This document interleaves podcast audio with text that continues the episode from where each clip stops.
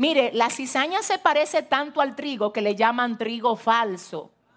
Óigame, se parece tanto la cizaña al trigo que le llaman trigo falso.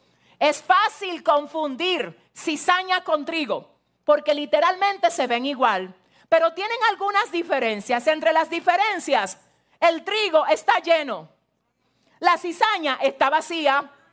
Por eso el trigo vive doblado por el peso de lo que contiene.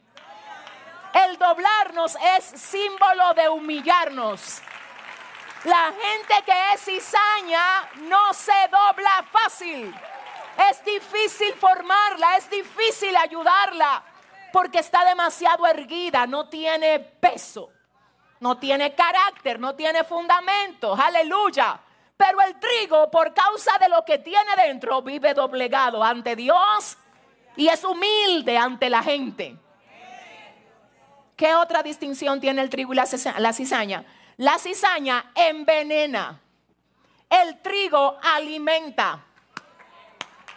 Tú quieres saber, escúchame bien, qué es trigo y qué es cizaña en tu vida. Busca lo que te envenena y llámalo cizaña. Busca lo que te alimenta, llámalo trigo.